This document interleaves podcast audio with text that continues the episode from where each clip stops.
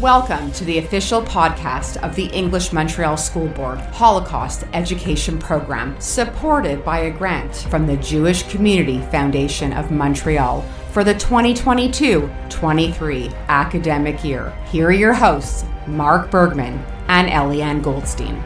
Welcome to another episode as Secondary 5 students at Lester B. Pearson High School in Montreal North have been engaged in a learning process where understanding our history, developing both empathy and compassion, as well as empowerment for the future, have been their objectives. This learning path began with a novel study of the memoir Night by Elie Wiesel, which was read by Lester B. Pearson High School students in Mrs. Pangiota Seremetis' Secondary 5 English classes.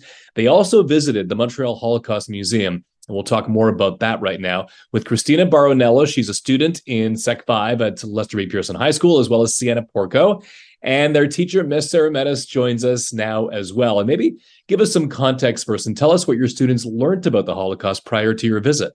So prior to the uh, visit to the museum, we were studying the memoir Night by Elie Wiesel, uh, which is a testimonial to his time in the uh, in the uh, concentration camps. And so uh, the students were introduced to ideas of scapegoating, to ideas of um, injustice and survival instinct, uh, what it takes to survive in, in situations like that, but also the, the idea of human cruelty uh, and human goodness all at once. Um, and so the, the, the classic battles in life, as as in fiction, between uh, darkness and light, and how as human beings we have to strive to survive um, and search for the light to, for the light even in the darkest of of situations.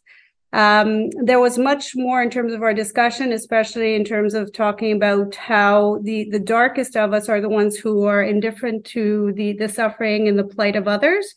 Um, and so the real message I want to get across is that these events in, in our history, the genocides that have happened throughout history, the, the Greek genocide, the Armenian genocide, Pot, Cambodia, uh, the Holocaust, all of the uh, Rwandan genocide, all of these uh, show us how cruel human beings can be towards one another. And the cruelest among us are the ones who just stand by and do nothing, even though we think that by doing nothing, we're not contributing to the problem, we're actually exacerbating the situation and telling people that we don't care about them.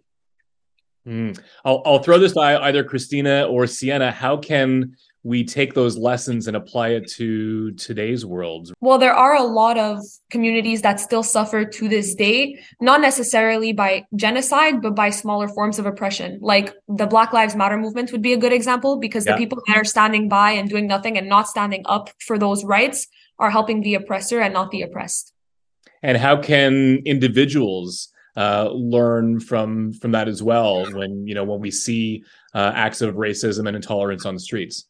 Well we can learn that the only way to actually make progress is to take action. So staying silent not only will it help the oppressor but it won't actually make any movement forward. Cristina there was something that struck you uh, particularly when learning about the holocaust and the faith of some jews who were in the holocaust. Can you talk about that a little bit yeah, so this is more of a religious aspect in terms of their faith in God. Uh, a lot of them uh, were participating in fasting because it was part of their religion, but a yeah. lot of them had also lost faith in God. So what struck me was the vast difference in the ways that people continued to or stopped following their religion and following God. Um, the Holocaust changed uh, the, the, way a lot of them saw God, and uh, it was really interesting to see the different perspectives. Some tried to get closer to him and some became more angry and tried to move away from God. Like Elie Wiesel said that he refused to fast at a time like this because he could not comprehend how God could do that to them. Hmm. Sienna, can you talk to me a bit about the strength and perseverance of, of the Jewish people throughout the Holocaust times and what they went through? Um, basically, no matter what was thrown at them, they always pushed through. Like in the novel, um, not, not the memoir that we read, um, Elie Wiesel was talking about um, a memory that he had from one when they were going from one concentration camp to the uh, to the next. They had to run, and if they stopped running, they would be killed. Um, so, despite their thirst and how tired they were and how they wanted to stop, they continued to fight to stay alive. To put it in my, if I was there, it's sad to say, but I wouldn't have been able to um, run for so long with rarely any breaks, little to no water.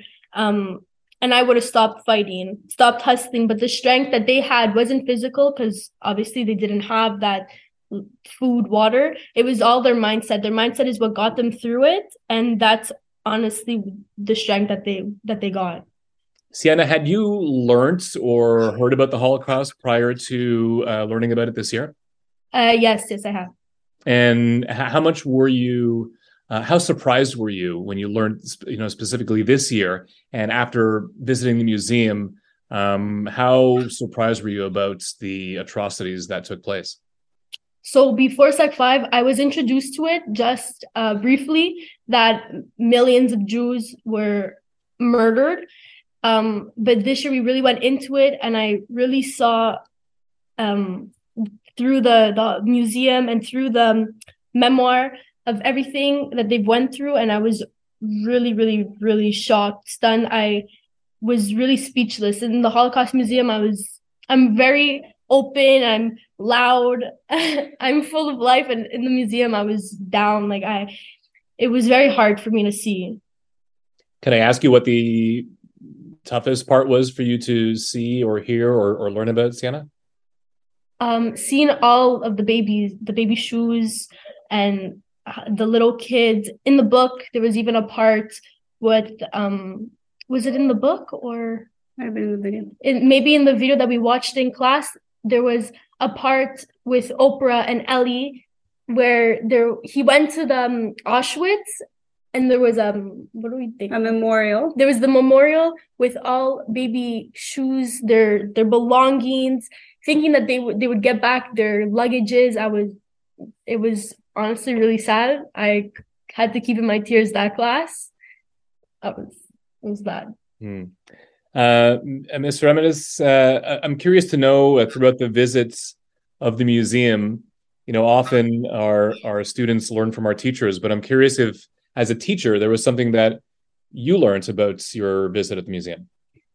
Well, I've been to the museum several times, so there wasn't anything really new uh, in terms of concepts or in terms of ideas. Uh, every time I go, I try to listen to more testimonials and to, to listen to uh, more stories that are told in those short uh, clips that are presented uh, because I find that it's important to listen for the details of everyone's story because everyone's story is different and everybody's story contributes to uh, the overall memory of uh, that event in, in history, that tragic event in history that we know as the Holocaust.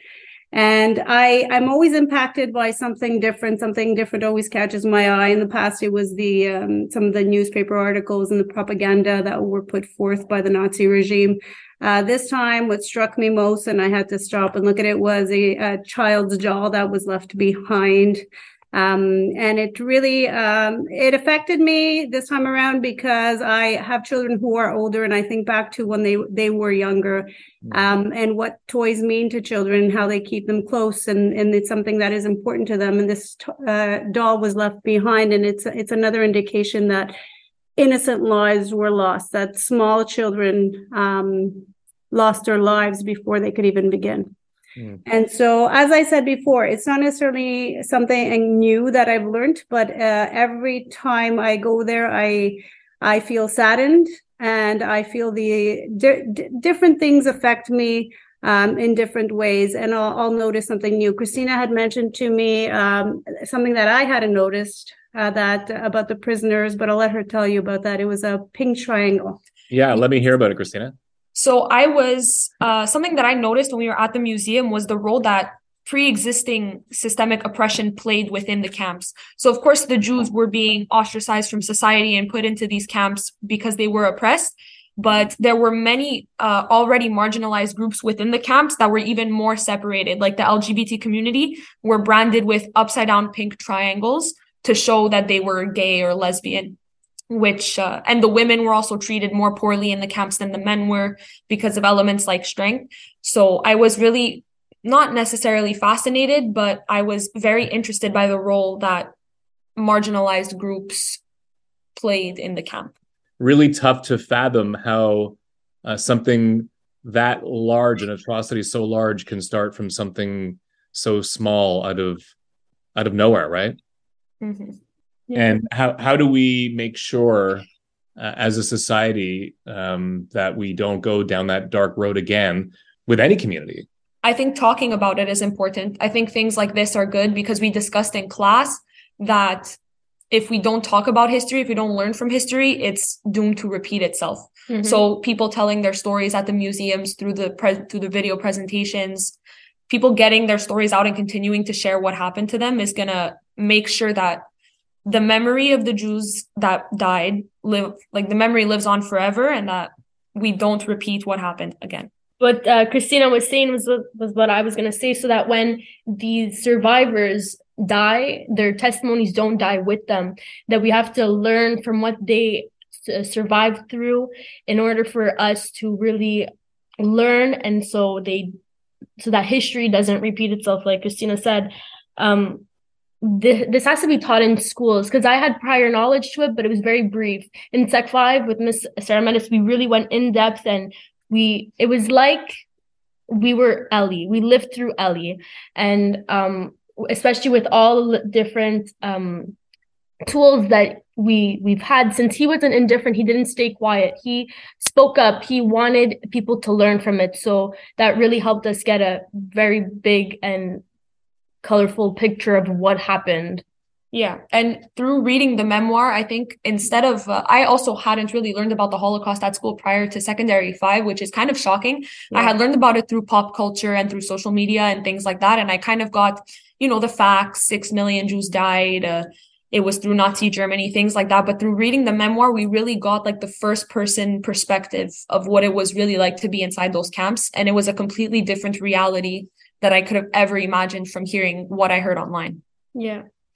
That's amazing. I'm listening to you guys and um, yeah, I think the one thing that that strikes us all is that of course um, we're at a time right now where a lot of these survivors uh, many have many have left us already because of their age, and the ones that are mm-hmm. still around will will will you know won't, won't be with us for for much longer.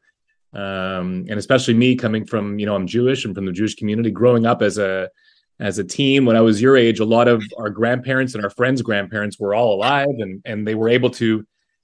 Uh, the ones that were able to express it, because not a lot of them were able to talk about it because it was so painful. Yeah. But the ones that were able to express it would would tell us in their words uh, the harsh reality of what they went through. And now that they won't be around for much longer, that generation, uh, mm-hmm. it's important that's you know that their uh, that their books um, and that their stories live on somehow through through you know teaching our, our students and our future students. Well, that's exactly what I was telling the students before we began, because the, the further away we are from people who've actually been part of that history, the the more it seems like it's a myth or it's a story or it's some kind of legend the uh, if you've never met someone who's been in the holocaust if you've never seen a holocaust tattoo if you've never seen the pain in the faces of those victims you can't truly understand that. And uh, for me it's important because i have seen um, i have i've met holocaust survivors and i've seen those tattoos and i've heard the stories and i've experienced the reticence of some of them to to speak and the tears that form the corner of their eyes as as they're struggling to get the words out and so I think it's really important to, to tell these stories and to make sure that the students know that this is not, th- these are not just stories. These are people's lives. Yeah. My grandfather was a Holocaust survivor and he was never able to tell us, his grandkids or, or his daughter, my, my mother, uh, word for word, exactly what he went. It was too painful for him to, to tell us what he went through. Um, and you're right. A lot of people uh, think that it happened so long ago but it wasn't long uh, at all, and you know, there's still survivors among us. So, uh, Ms. Seremetis, it's an amazing thing that you're doing, teaching your students, and of course, the books that they're reading and the stories that you tell. Why was it important, particularly, that the students know about uh, the perils of indifference? And of course, we alluded to it as we kicked mm-hmm. off the mm-hmm. interview, but maybe you can bring us back to that. Well, one of the things that I try to teach students, whether it's in the context of fiction or nonfiction, um, is the idea that we all are part of this world and that we all have a purpose in life. And our purpose can't just be sitting around and consuming YouTube and TikTok. That we have to fight for something greater. Um, and that there are people who can't fight for themselves Oftentimes, we think that we can't help others because we're outside of the situation, like many did during the Holocaust. They just stood by and watched. We hear stories of ships that were turned away from American soil that went back to Europe, and those people ended up in concentration camps being executed, um, cremated. And those are tragic stories. Those are examples of, of indifference on such a large scale. Um, when we speak of the reason that Elie Wiesel uh, wrote his story, uh, became a professor, gave lectures uh, across the world, and is now world renowned, is because he felt that call to testify. His life had to have some meaning beyond those camps. And he says in the memoir that he doesn't know why he survived. He wasn't stronger, he wasn't braver, he wasn't better than anyone else, but from by some miracle he survived. And so the responsibility lays on his shoulders to lay on his shoulders. Unfortunately, he passed away a few years ago to tell his story and to make sure that people know that indifference is the worst ill that there could be in this world. That anger is better than indifference because you're showing a reaction to a situation this is really important to me in my life. Um, it's something that I think um, I've always strived for. I see injustice and, and it, it pains me to feel helpless and out of control.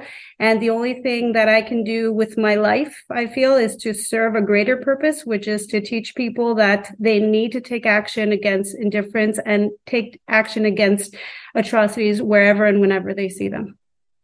That's beautiful, um, Christine and Sienna. Even though you're not teachers, uh, you're students. How how can um, either of you or both of you, or how can students in general, in their in their ways, make a difference? Well, I think it's important to uh, our generation. The way we tend to raise awareness about issues is through social media. Yeah. So with the things in the past like the Holocaust, though not that far in the past, it it is important to keep them as alive as possible. So to keep spreading these messages and doing things like this, like this podcast where we're talking about these issues and bringing them forward, continuing to do things like that and to use our voice. Uh, that's one way to keep those past atrocities and their memories alive.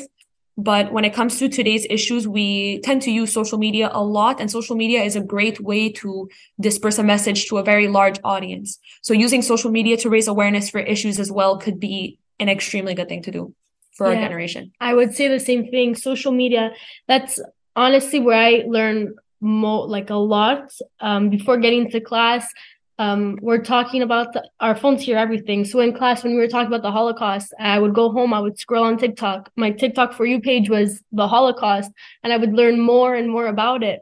Um, honestly, uh, social media is a great tool if you use it properly. Some people don't use it properly, and that's when it becomes it's not beneficial anymore. But if we use it to bring awareness, to keep uh, educating the whole world basically because everyone is on social media it would be the, the best way for us to teach our generation. You're so right. Ms. Seremetis, uh, we're going to wrap it up in a couple of minutes. Do you have anything else to add? Anybody have anything else to add um, I can't think of anything else. I'd like to thank you for uh, inviting us to speak. I think it's important that we keep speaking about the Holocaust, that we keep speaking about Black Lives Matter, that we keep speaking about the rights of um, LGBTQ uh, and all the rights of marginalized people that uh, need to be seen and heard.